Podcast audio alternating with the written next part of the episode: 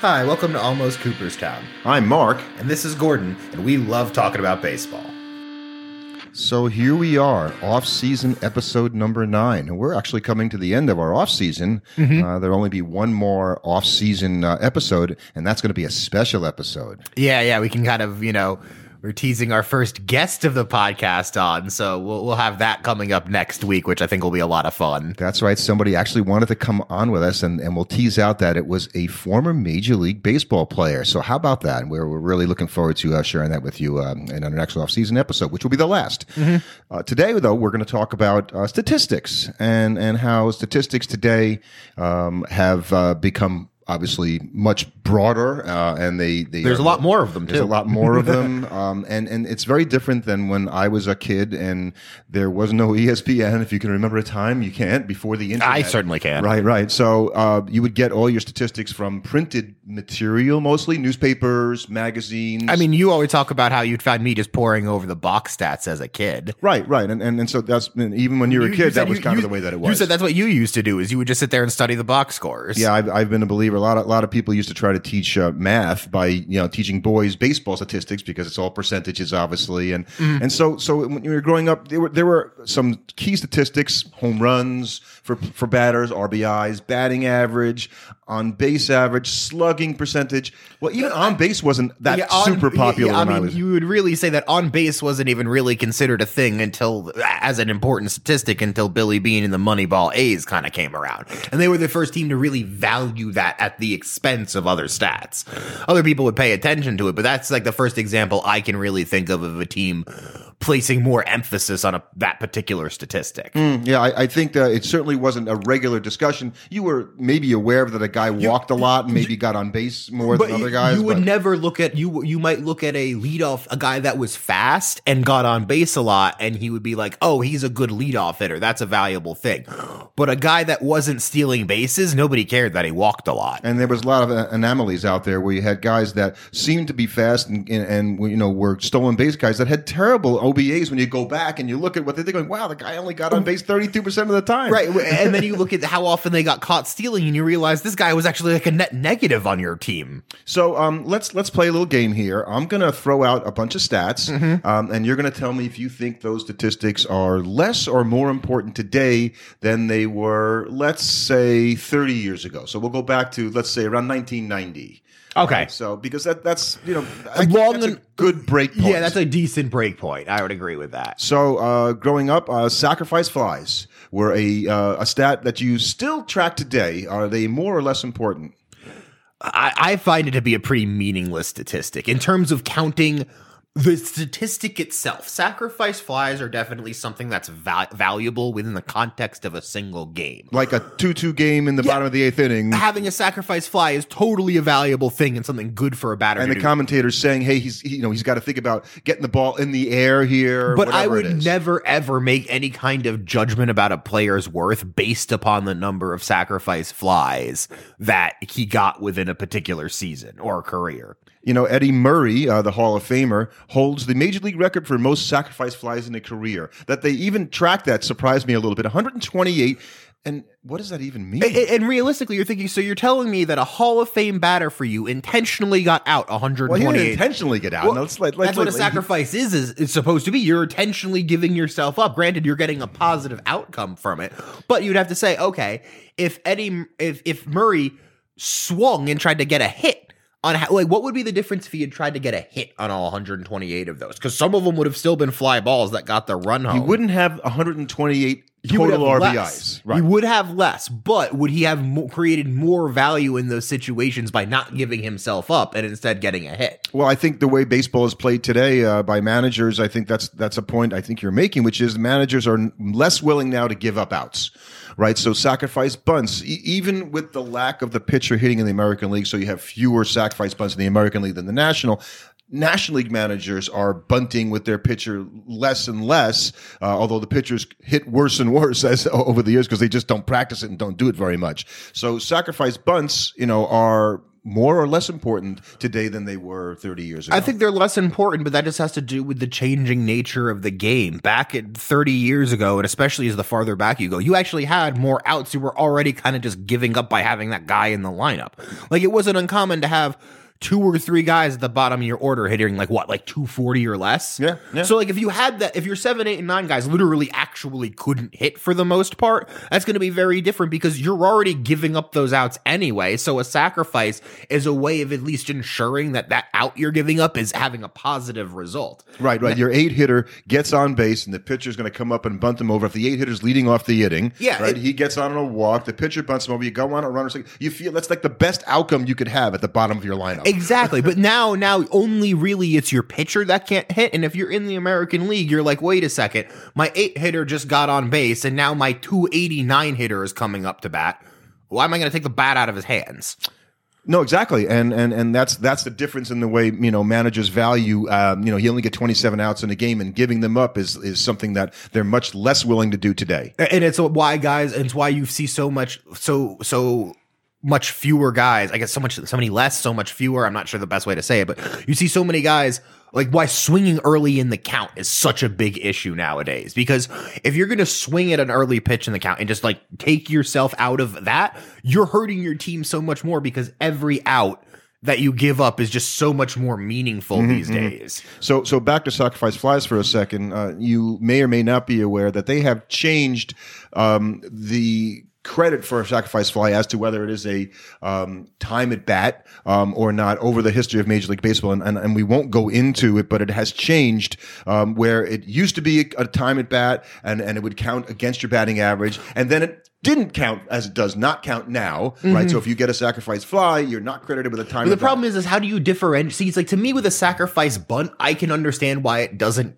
count against your at bats because you're clearly doing something different than you would be in a normal at bat. But how do I tell the difference between a guy that tried to get a hit and just happened to hit a fly ball and a guy that intentionally did so? Well, you're doing a really good job of basically making the argument as to why baseball went back and forth because they had the same issue with that. Yeah, like, I mean, is, is the sacrifice fly was he you know was it just To- an accident me- or was it to an- me that's why it's like sacrificing sacrifice fly should just count it should count against your average because regardless you took the swing at the ball so the chance of there being something at a high greater variance is a lot that more likely than a guy bunting the baseball So um, oddly enough, five teams have collected three sacrifice flies in one inning.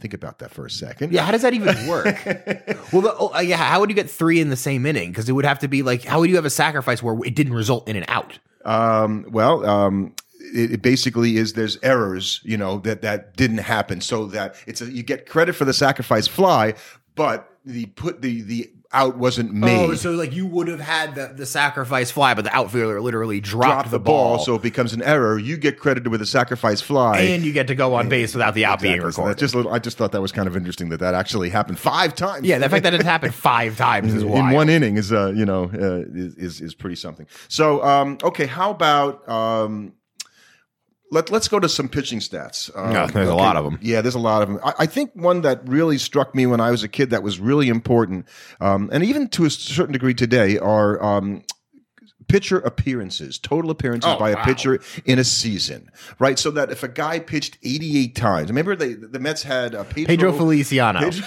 okay, you remember them. We're Met fans, right? Pedro, the guy pitched like almost every single day. I think he had 80 or 90 that was appearances. Blevins one year too. Ble- Jerry Blevins was like that So because he would 90 just show up in like every game. Now with the new rule, uh, and again, I t- still can't find out for the rule for the next year, but uh, for this season coming up, I should say, whether or not the that reliever wa- has to pitch the That three wasn't part of the announcement they made where they said no haven't, DH. haven't been able to find anything about it, but let's let's say that that's still in there. That's going to create more or less appearances. You would think fewer, right?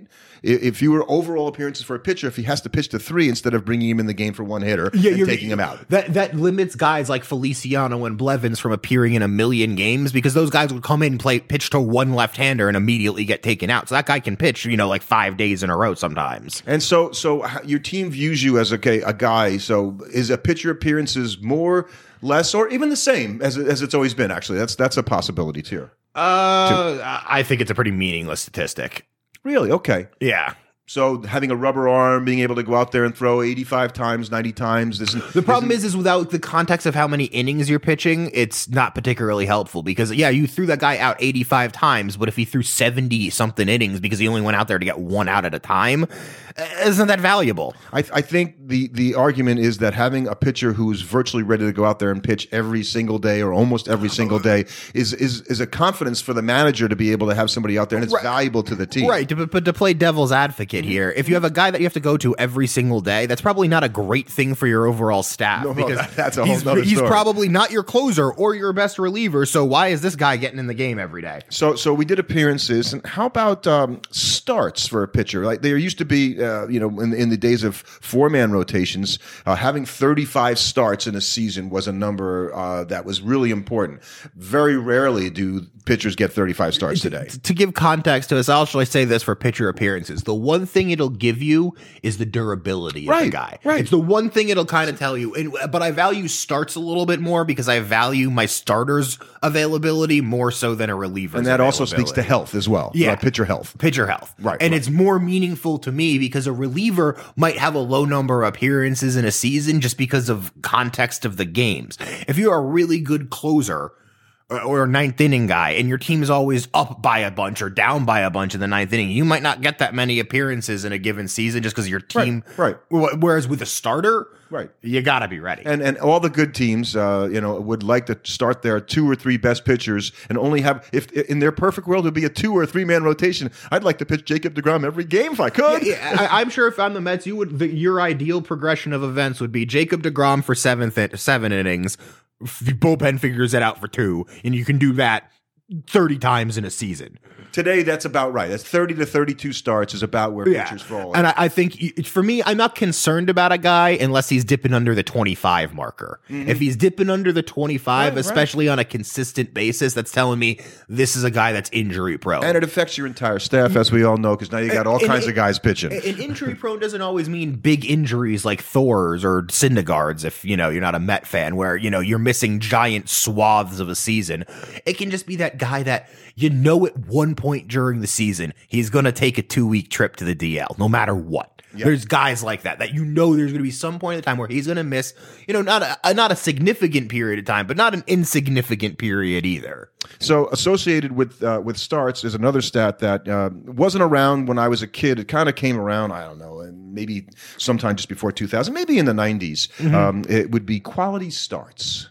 Okay, does everybody know what a quality what- start is? let's let's give the definition of what a quality start is. I believe it still is six innings, It's six innings, three runs I thought or it, less. So I always I thought it was two. I no, thought it was three. two. It's definitely Okay. three runs or less. So because it was a four-five ERA, I always said, "Well, is that really that good?" Yeah. they gave up three runs in six innings. That's But a you know what? If you, ERA. but if you told a team going into a Right. season every single day your pitcher is going to give you si- your starting pitcher will give you six innings and three runs or less, you would be like, sign me up for that. So it's a barometer, but what kind of stat do you think that is? Is it more, less important, unimportant? What do you think? I think it's actually I think it's more valuable today. Ah. And the reason being is pitchers don't throw as many innings that they used to throw. Mm-hmm. And so if you have a guy that puts together a lot of quality starts, that is six that you think about it, that's six innings of 3 runs or less you're getting out of that guy. That's a big deal in today's in today's major Right. league. This this isn't you know if you go back to, to baseball around the turn of the 20th century, uh, Jack Chesborough of the Yankees won 41 games. It's the most a pitcher ever has won in one season in 1904 for the Yankees, uh, and I think he had something like uh, 55 starts. He pitched a complete game almost. The, baseball isn't like that today. So the yeah, you go guys don't last 6 innings unless they're actually pitching well. Right, and particularly now, and as you get obviously further into the season in the playoffs, you know, if, if the guys don't have it, they don't even get you to the have- third inning. Yeah, you don't get through the third inning. So I think quality starts if you have guy like Jacob DeGrom again to just to reference him, guys like him, Max Scherzer, Verlander, Kershaw when he was really in his dominant prime. Like those guys, they give you quality starts almost every time they go out there. And that's what makes them the top line starter. Is because quality start to me pretty much means I have gone out there and given my t- team a chance to win the ball game. and and I'm, I haven't killed my bullpen. Yeah. I mean the manager puts out his number one or his number two, going, "Please save my bullpen." because it's it's a lot more painful when Jacob DeGrom only goes two innings and when Doug Peterson only goes two innings. Cause you kind of expect that to happen with a young rookie like that every once in a while. Or with the journeyman at the back end of your rotation. You know there's gonna be a start or two in there where he just kind of implodes. But you also know you're gonna get that against a bunch of teams too, where uh oh, random fifth starter for the Phillies decided it was their turn to implode against the Mets, and you get a 14 to 1 laugher where you didn't really have to try that much. Yeah, well, they don't- get enough of those. Uh, But you, you, you get more than you think because you remember the ones that happen to you a lot more than the ones you do to other people. so, so two other uh, starting pitcher stats, I, I guess that would they would be. First would be complete games. Now, it's a different era, right? Yeah, it's hard to say how valuable they are. It, don't, it doesn't hardly even happens. no, yeah, I think it's something that's less valuable now just because of how unusual it Right, is. right. If you like, it just and and and how you know, like that's a thing now. If you complete the game, and and the, the pitchers in the '80s, uh, even into the would laugh and go complete games. You know, Maddux and these guys, those guys threw tons of complete games. Not compared to Gibson, by the way, and Seaver and Koufax and those guys who who did it even more. But that's just because the hitters now you lose. You can't throw at ninety five percent anymore unless you're like a, a superstar pitcher. Ninety like because we we we've all seen games where like you can tell the guy like doesn't have as He's- good he's stuff that it, day. right. We've seen I've seen Degrom not have it. I've seen Scherzer not have it. I've seen all the top pitchers, and you can tell when they're having to battle and work to get out. But if you're not that level of pitcher, when you have to battle, you're battling for your life. you know, they talk about pitchers trying to win without their best stuff. The best pitchers, you know, like he didn't really have it. Kershaw didn't have, but he managed through guile, experience to you know work his way through the order. Uh, and managers look at these you know guys and they'll stick a little longer with with those guys than they would at the end. But you know, Ron Darling, who, who does the Met games here in the, in New York area on SNY, um, always talks about you know when he was pitching, leaving having something a little extra for the late in the game when you, You face can't it. do that you, anymore. You can't play baseball You like that you now. can't be like I'm going to hold you know ten going to say percent. through two miles an hour in my fastball and bring it out to throw to Mike Trout or, or something like that in the eighth inning. No, you just you're throwing as hard as you can. You're not in the game in the eighth inning if that's what you're doing. no because if you've been holding that little bit back, they've hit you by that point. So another stat also would be innings pitched. We- We'd always use 200 innings pitched for a good starting pitcher as a barometer of what would be a, a season that you help your team because you put up 200 innings. See, I've I and I disagree because it's just like okay, but what were the quality of those 200 innings? If you gave me 200 innings of five ERA ball, how valuable was that for my team? Well, and- and you're right that there are pitchers, and I, I'm, I'm going to not think of one off the top of my head. I should Bartolo. That, that that just well, no, that Bartolo is nearly a Hall of Fame pitcher. I mean, But come on. but he had a bunch of seasons towards the back end of his career where he pretty much Oh, he was 75 years old. Give the guy a break. I, I love, don't get me wrong, I love Bartolo, and I would totally make an argument that he actually does maybe belong in the Hall of Fame. But what I'm saying is, you have a guy like that who's just gonna go out and eat innings for you, but that's all he's really doing is just killing innings. We're- talking about the same thing. So there are some, you know, let's see, number three and number four starters who every year, you know, Odorizzi is a, is a good good example of a, of a good pitcher who, who, who, when he was healthy, gave you a lot of innings, and you knew that you you could count on the guy. He wasn't going to be the best pitcher, but he wasn't going to kill your bullpen. He was going to keep your team in the game, even if they weren't always quality starts. And I'm not picking on Odorizzi; it's No, the yeah, that came I- it's mind. the kind of thing where like a good team is worried about having a guy like that. The same way the good team is worried about having the fourth outfielder that can really play good defense for you and maybe can steal a base and has some speed. A team that is trying to tinker with their team and compete for a World Series values a guy that's going to be able to eat innings for you so you don't go to your bullpen. But a crappy team that's just trying to survive, that guy doesn't really help them that no, much. well, no, it doesn't help him, but you need somebody's got to pitch. Somebody's got to pitch, So right? you're a bad team, so you know what? Thank you. Go out there and, and, But get- I'd rather, put up some I'd rather, I think, I, I, I'm just saying, if I was a GM or a manager, I'd rather cycle through young guys trying to see if I had something than have some rando guy out there eating innings for me for the sake of eating who, innings. who you're paying eight million dollars a year to, to pitch. I'm sorry, the guy's going to pitch even if he gets hammered. I just wouldn't have gotten him in the first place. That's all I'm saying. So uh, a couple of more pitcher stats, uh, and and one of them is uh, one we know well wins, and and um, I think everybody understands that pitcher wins. Uh, the value of those have certainly changed. Oh well, uh, it, it changes for the same reason that we don't value. It just you don't have guys pitching the whole game anymore. So because of that, like if if I don't know if Fel- when Felix Hernandez went like what like 13, 13 and 12. 12, 13 and 12 for the Mariners Won, won the Cy Young. won the Cy Young. That tells you the only thing that And matters. Degrom won it with Yeah, you know because that's what it's. It's not about be, getting wins. Is as much of fun. It's like the same reason why we've devalued to bring up a hitter statistic RBIs. So, so 100% agree, and that and a win was important more than 30 years ago, but even 30 years ago was way more important as an because you were pitching when a guy came in when you had your number one starters they would throw so many more innings. They were a lot more directly responsible for the outcome of a game. Nowadays because it's not uncommon for a pitcher to come out and then four more pitchers come in after him if the third out of those four guys blows it that doesn't mean that guy had a bad day that day. Whereas back then he would throw seven to eight innings every single time. So the game was generally decided in those seven or eight innings Yeah, yeah, guys like Seaver and and Carlton and all, Exactly. when they were pitching. So, um, you know, in in the in the '60s, you know, guys pitched all those innings and do that, and today they pull you a lot quicker. so know. if you're and, and so it's like I'm never going to judge a guy based off of the number of wins he's getting because I've been a Met fan for the past three years and watched Jacob Degrom, and ain't nobody going to tell me he's not been the best pitcher in baseball. Yeah, yeah, exactly. So uh, the the idea is that you know wins are are not valued as highly uh, as they, they they will never be valued as highly again, and it's a bit of a subjective stat in that to get a win, a pitcher has to pitch five innings, complete five innings, and if not, if he if he doesn't, then the official score, and we're gonna we're gonna do a show about official Yeah, scoring 'cause- 'cause- this just is really interesting. Think about me. it. In baseball, baseball is the only sport where you have this guy making ex- essentially a subjective decision about how statistics will be awarded. So the starting pitcher only goes four innings.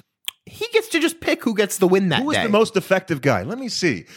no other sport has literally anything like that. Well, he decides it on errors as well, right? Errors Exactly. like, like was that an error? Was that a hit? Oh, let me think about it. you Yeah, know? it was- and sometimes they change their mind during the game. They say, "Well, that, that, that was ruled an error." If you've or it was ever been ruled a there, you'll see it like two innings later. They'll be like, "In blank's last at bat was ruled an error." So, how about um, for pitchers? Uh, last one, earned run average. I think we're seeing the slow devaluing of that statistic, less because it's in and of itself it's a va- not a valuable statistic, and more we're just getting better ways of understanding how to break that statistic down. Because what ERA can't account for is bad defense, and not bad defense in making errors, since that's obviously a pretty big part of ERA, but rather your team doesn't have the defensive range to get to balls that an average major leaguer replacement level would get to. So if you've got a really slow left fielder who's maybe not making errors because he doesn't ever get to the ball quick enough to make a play on it. So it just always gets in front of him. That guy's going to cost you runs throughout a season that would be reflected in your ERA. Absolutely, absolutely. And we've known for a long time that starting pitcher ERA is more important than reliever ERA. I think most fans that follow baseball understand relievers come in in highly leveraged situations, men on base. It's not a, a clean start of their own making. So their ERAs are actually normally higher uh, Because, than yeah, those you're- of starting pitchers. Mostly because you're getting put into situations where it's more immediately at jeopardy. But the additional stats, as, as I think you were alluding to, things like ERA plus and and FIP, fielding yeah. independent of pitching, uh, this helps you evaluate pitchers. And and I would agree with you that ERA. I think it's still it's such a good traditional stat because you can go back to the beginning of and it's and, it's, and the thing is also still at the end of the day, unlike a lot of statistics, you can't kind of accidentally luck your way into a good ERA.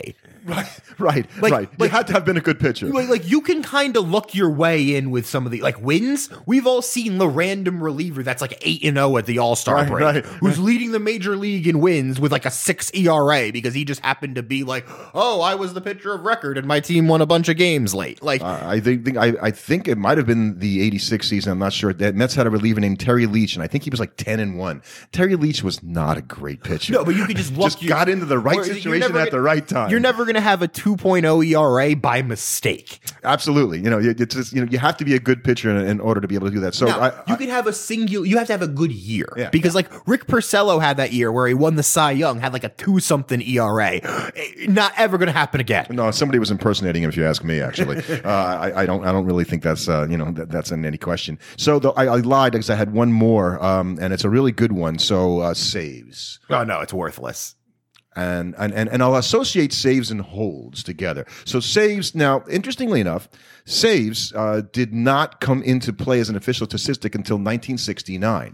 So what they've done is they went back before that, And, like, retroactively- people- retroactively awarded guys saves. So now you have Elroy Face of the '59, you know, Pirates, who was a good relief pitcher, and he now is accredited with saves that he never got in a box score or never was paid for as a pitcher at the time. I think that's I, I I think that it's Interesting.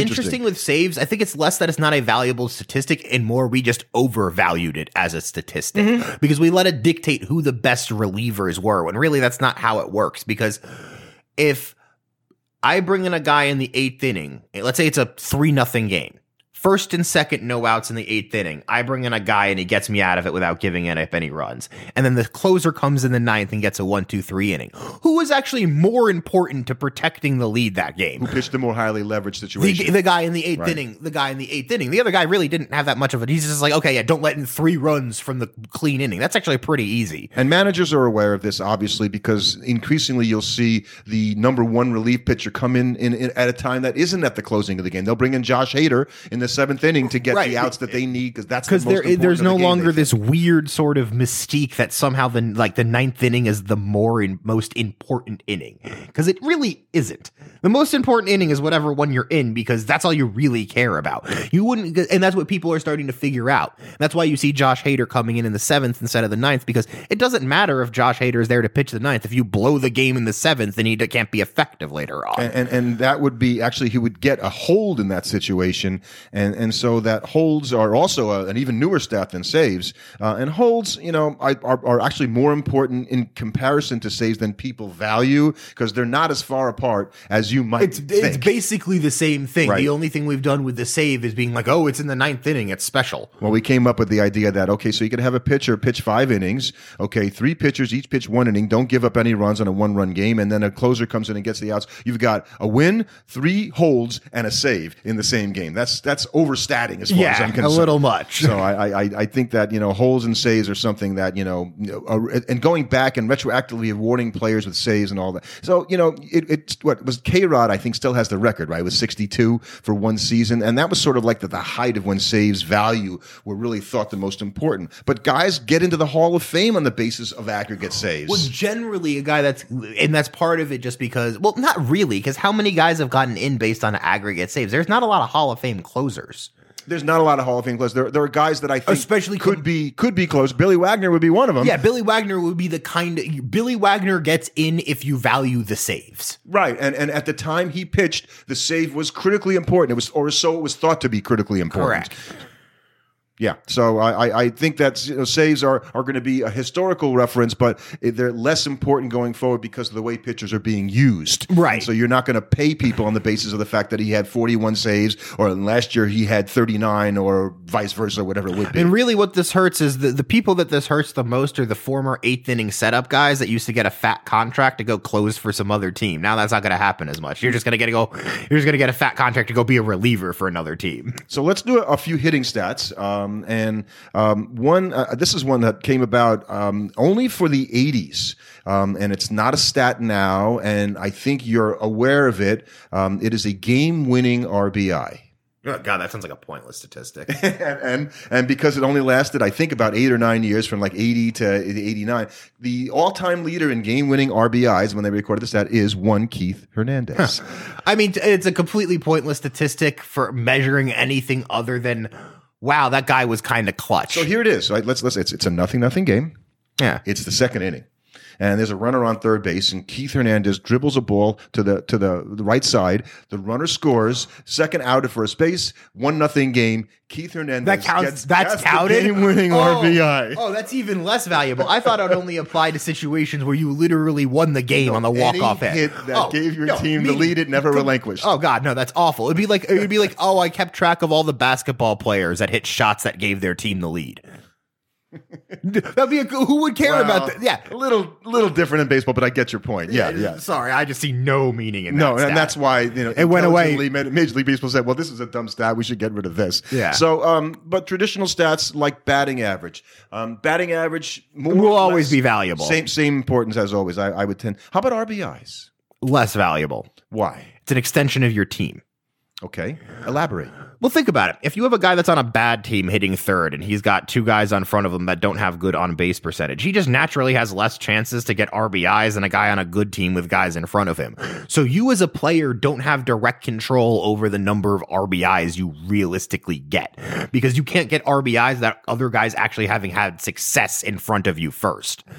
So I think it's, I think it's of uh, It's a measurement. it's a measurement. It's not a good analysis. You know, Hack Wilson has the all-time record for RBIs in a season in 1930 for the Cubs. He had 190 RBIs. Um, you don't get lucky getting 100. He had an amazing season that year. It was just by far his best season, uh, and so you know that, that that's such an old stat, RBIs in general, and that particular stat that it's kind of fun from a historical basis to look at how I many think- RBIs I, I think people it's still, get. It's fun to look at and it's fun to evaluate, but I would never like be like, oh wow, that guy didn't get hundred RBIs this season. Right, you're not going to get dinged. You know, You shouldn't get dinged because- 'cause you didn't It's get- situational, and, and, and I completely agree. Um, on base average, relatively new. If, if anything, that's gone up in value Mm-hmm. because what people have realized is the most premium value thing in baseball is base runners and outs. So if you have a guy that gets on base, that's very valuable. Doesn't matter how, because him getting on base is not him making an out. How about okay? And, this is one that I, I I think I know what you're going to say. Runners in scoring position with less than two out, or or how the batter's average with runners in oh, scoring. Oh, that's position. super valuable. Oh, okay. because that has context. Everybody has the cause, because the only the only thing that matters in that is the sample size the, the the size of the data that you have. So right, you might not get that many opportunities. you might not get that many opportunities. So I'm going to judge a player depending on how many opportunities they have, the size of the data set. I think that's an incredibly Kind of valuable. like a clutch measurement, right? It's a clutch. It's going to tell you which guys when there are. Uh, now, the thing is, in the context of even a single season, it might not really tell you that much about a guy. But if you look over a five or an eight year period of a guy's career, specifically on his average runners in scoring position with with any amount of outs, that's going to tell you a Bet lot Joey. Votto's is pretty good. Yeah. right. So you can pick players that you know are good players, have been for a long time, and there's a really good chance that the the reason they're good players, that's something that they do very well. So you know, when when, when I um, was talking to you about you know, this particular episode, actually started with a stat I haven't even brought up yet. Yeah, kind of the, one of the biggest ones, and one that I think is less a victim of being irrelevant due to the poor nature of what it's measuring, and more relevant just due to the the way the game has changed. Okay, actually, I'm not sure I'm following. Go ahead. Well, the stolen bases. okay, okay, yeah, yeah. Because yeah. like stolen bases, I think they have not become devalued because the statistic in and of itself is bad, but rather because we don't steal bases anymore. well, and, and are players faster or slower than they were? Chances are, Faster. overall, they're faster. But I'd also say catchers' pop times are much faster, okay, and arm strength. better, and it's just such a bad play percentage wise.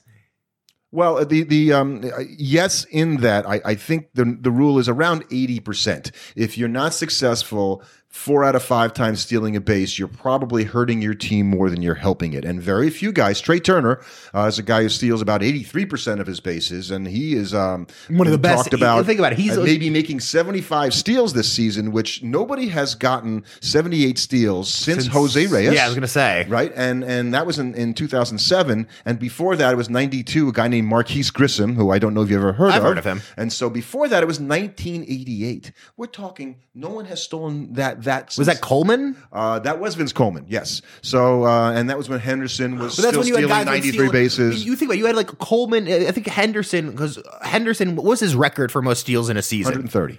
So Henderson stole 130 bases in his most in a season. Last year, the top team in the majors, I think, was the Indians with 135 steals. Oh wow. Okay. Yeah. Yeah. So think about the difference there. Rickey Henderson almost outstole the leading team in the majors last season. And what I remember about Henderson, and only is that how often he stole third base. And and and that And I think they've don't act- really see guys and do that actually much. talking about that. That's a more valuable play, particularly ste- with less than two outs. with less than two outs than stealing second. right. Because a- and the reason why I think that you've seen guys uh, de- one why stolen bases have gotten devalued so much is one catchers are better at throwing guys out. Two, we place a much higher premium on every out that you get and having an out where you essentially create an out without having the batter swing is very bad, especially because you already had a guy on base. So you've taken your advantage and wiped it away without really allowing anything positive to happen for yourself. And, and and I think that's why there's stop signs up, and maybe there's a few players like Billy Hamilton um, who has a But Billy Hamilton, light. he's not really even a starter now. Well, Think- you know, you know the old saying about a guy like Billy Hamilton: you can't steal first. Yeah. And that's a big part of it. And I think also when you look at like your steals, I think a big issue with them is that it's such a momentum breaker for your team. Having a stolen, having your guy get caught stealing is such a deflating thing for your inning that eh, eh, it, it, it's I think there's context there. It depends on when in the when game in the- is. And I, I this and then this was the other thing I was thinking of saying. I also think it has to do with the change in the way that guys swing the bat. Mhm. Guys are now intentionally trying to launch the ball, specifically using launch angles to put air under the ball to try and elevate it. There are very few slap hitters. That You don't you don't have guy whereas before you were almost instructed to hit the ball into the ground. You wanted to be level through the ball and drive it down on a line. So that meant you had more ball that meant hit and run was a lot less dangerous because it was way less likely the guy was going to pop the ball up. So you know, it's it's it's gone so far from what it used to be. Uh, in 2019, the last full season, the National League leader in stolen bases was Ronald Acuna. He had a whopping 37. So the last full season we were in Whit Merrifield Whit Merrifield was also- the AL leader. right, right, right. He would have had like almost close to I 50 think I think probably. he stole the year before, and then because uh, Mallex Smith, Oh, wow. who's a, who's a Met now, Yes. had 46 for Tampa, in, And he in- was like the leader. 2009, and he led the league with 46. Uh, and I I don't know why there are people talking about Trea Turner stealing 75 bases this year. I, I don't know Because it doesn't where's that going to come from. Right, because it's like he doesn't.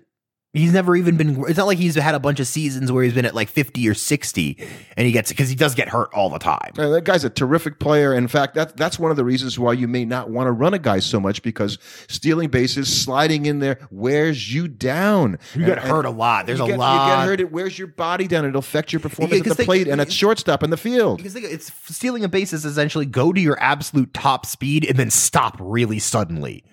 But I, I think, uh, and it should be interesting with 76 year old Tony La Russa managing in, in, in Chicago this year uh, for the White Sox, uh, because when he was managing, the stolen base was a much bigger part of the game uh, than, than it is today. And I wonder if he is going to consider trying to get the White Sox to run a little bit more. I think the more interesting thing would be if teams, especially, continue to shift with guys on base. What is stealing like with the shift present? I think teams haven't explored that option enough, and that's a way you can potentially start breaking shifts. Well, they, they will have a, def- a, a, de- a defensive change if, if there's a runner on base. They're going to alter the shift to make sure they're not leaving the base uncovered. Right, the base isn't going to be uncovered, but it's much different if, let's say, you've got a guy on first base and you've got that lefty shift up, so the third baseman's essentially standing at what is shortstop. If he's the one forced to take that throw from the catcher, you might take that bet going, this guy's not going to be used to having to pick this ball because it is, as much as you think it wouldn't be different, it is very different receiving that throw at second compared to at 3rd And so you're, he's not going to be as fluid and as smooth with it. So you might look at it and go, okay, you know what? I bet we can catch him sleeping here. And I, and I guess um, if, if in fact the the uh, ball this season is not quite as live as some have people have been saying, it's maybe going to fly a couple of feet less if they if they are standardizing this. Um, that might be just enough to have people start saying, you know, maybe we should try running a little bit more and doing this. I just feel like there's been such inattention on the stolen base, and we've gotten to the statistical mindset of saying, okay, he better make 80%. If he doesn't, it's a bad play. And people are just not bothering. And managers are just not bothering No, at all. and especially because you also run into the issue that typically your fastest guys are going to be the top of the order, and if they're at the top of the order, they also have the best hitters behind them. And why are you going to take the bat out of your best hitter's hands by having some guy steal in front of him? Yeah, I think that's and that's a good point. And and while the power part of the game has become so important, you don't want to take your chance out of a guy hitting a home run to give you the run without having to run around the bases and steal him. Exact- i- i- Exactly, and and if you have. If you're the Mets or you're you're any team, if your number one guy gets on base, are you really going to have him try and steal second when the three hitter's up with one out? When oh he got thrown out and now it's two outs in the three hitter. I think it's an. I think we'd agree it's an exciting play in baseball. Um, I'd, I'd like to see more of it. I'm not convinced we're going to. I think it's the kind of thing like sacrifice bunts. It'll just become more of a strategic tool within a team's arsenal and less about measuring who's the best at it. So uh, I'll just a, a quick stat. Um, uh, I always remember this because I'm, I'm a stat geek. Uh, two players share the season record for steals of home in one season. Neither of those players, by the way, is named Jackie Robinson. In case you were thinking that. So my initial guess for one of them is Ty Cobb. Uh, that's a really good guess. It, it isn't Ty Cobb. Oh, okay. Um, uh, but it's a, it's a really good guess. Um, it was Pete Reiser of the Dodgers. Yeah, I would have never gotten that one. You know, and uh, who? Pete Reiser. He Yeah. was, he was a he, he was a Dodger. Pete Rose's cousin? No, no, no, no. Um, and uh, it- it's stealing home in the in the '60s, uh, Rod Carew Okay. stole home seven times, and just the idea that a guy would even try to steal home seven times, much less be successful, uh, just I, that's a different era in baseball. Obviously, Yeah. How often do you see a guy try to steal home? It's it's like usually something like- weird usually happens. Usually it's like once a season for all of the majors a guy will try and steal home. That's like a once once the entire season you'll get one guy that does it. And usually cuz it's like some fast guy and you've got a right like a left-handed pitcher on the mound who's not really paying attention. And he's just like Oh, I'm going to be able to get like halfway down the line. He's not looking over here. Okay, I'm just going to go.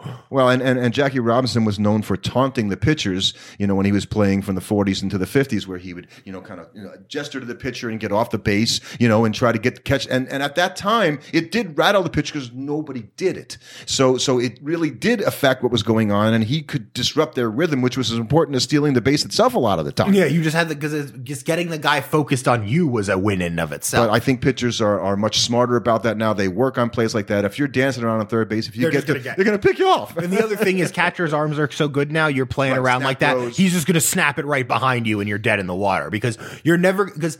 The thing about those snap throws is no human's reaction on a snap throw is to go keep going in the direction you were. You're almost always going to react by trying to get back to the base. So I, I, I wrote down a few more stats, but I, I don't think these are important at all. But it, it was something that we used to to to uh, evaluate players. Uh, outfield assists was a way that you would you would. Again, it's like a lot of these old stats where what you're seeing is is the the stats that relied on other things on the field happening are what's being devalued. So you can't have an outfield assist without a guy being in a position to get the assist on. So that it's a less valuable statistic because it's so happenstance based on whether or not you get the opportunity to do that. I, I think we talked about it in the last show. And we said, yeah, the, the fielder goes after the ball, doesn't catch a ball he should have caught, picks it up on one hop, fires to second base, and gets the guy out at second, trying to stretch a single into a double. Hitter gets a single, batter, Outfield- the, the fielder gets an assist, an But it, outfield which assist. should have never happened to begin caught with. the ball. Yeah. so you know that that's why the, that it is det- it is contingent upon other things, and I think that's a, a- good point. Um, they would, and, and I don't. This is not an important stat, but it was something that you'd evaluate. Pick off, pick off place, right? You know, That almost has more value because that actually shows you how good a pitcher's move is most likely. you know, if, if Andy Pettitte has a shot at the fame, um, 'cause he it's, it's on the back of his balk pickoff move because it was one of the best one of ones the best. I've ever seen. You know, and people, people so you know that could be the thing that eventually you know gets Puts him over the edge. yeah, yeah, exactly. So, and they also, and I don't really understand why. This is a really strange stat. They, they would actually measure guys' putouts. That's stupid. All right, so you know you you It's, catch the ball. That literally everything we've been saying. Putouts is entirely like, oh, they hit the Somebody ball. threw the ball to me and I stepped on the base. I get credit for a putout. what does that matter? Like, I'd rather look at your fielding percentage because at least that tells me how often you mess up.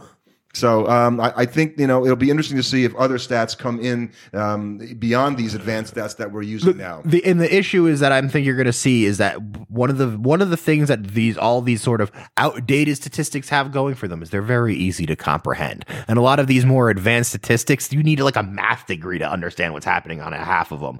So that's going to be a, something for a lot of these people that are creating all these advanced stats. How do we explain them in a more concise manner? Because FIP, fielding independent of pitching is not an easy statistic to explain. War is not an easy statistic to explain, but they're so much better at representing what actually occurs. And I and I think if you're going to compare things, and then one of the my favorite things about baseball uh, is the fact that you can look back over 160 years and look at statistics that are still, um, you know, important today, uh, and you can see measure even if it's not the exact same game, the statistics are the same. And it's just interesting to look and see how things have changed, and you don't want to lose that connection to the history. And that's why, you know, we always go back to, you know, our, our grand thesis of what we've never been able to accurately describe or look into, but we've always thought was really curious is did batters back when you, because we brought it up earlier in this episode with complete games, that guys used to literally throw the whole game every single game.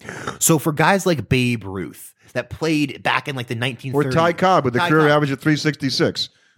How much better were their averages in the seventh, eighth, and ninth innings compared to the first six innings? Because you're facing now the same pitcher who's pitched the whole game, every game, all the time. I have to think that had an effect, and we'll never really know. And I think it'd be really no, and, and we've tried this, and it's just because it requires you going through you know, box scores, but they don't necessarily give you box scores that would have what the player did You when. need, you need the actual scorebook Right, you need the from game literally scorebook. every game So in the- baseball history. and, and I would tend to think that Cobb will show up really strongly there because of his style of hitting compared to Ruth. Mm-hmm. You know, because if you're trying to just slap the ball, hit the ball, put the ball in play as Cobb was was wanted to do, he he did lead the league in, in, in home runs one year, but it was like with nine. Yeah, you know, true. it would be Power explosion right in there. The, in the dead ball era. Um, that you know that that is something that you know he should you know he, he would get more hits, I would say, than a free swinger like Babe Ruth yeah, who just drove the ball. who, who just drove the ball far, far. Um, so we have one more off-season episode, as we mentioned before, and that's going to be our first guest, and, and we will drop that in a couple of weeks. And then on April first, we will drop the first episode uh, in in the new season, episode two, and that will be our season preview. Yeah, for opening day, we'll have an opening day preview. So uh, if you've got any ideas for an episode, you know, please send it in, and uh, we look forward to uh, getting back with you next time. Thanks for listening. Subscribe to our podcast on your favorite platform. And you can follow us on Twitter at Almost Coop.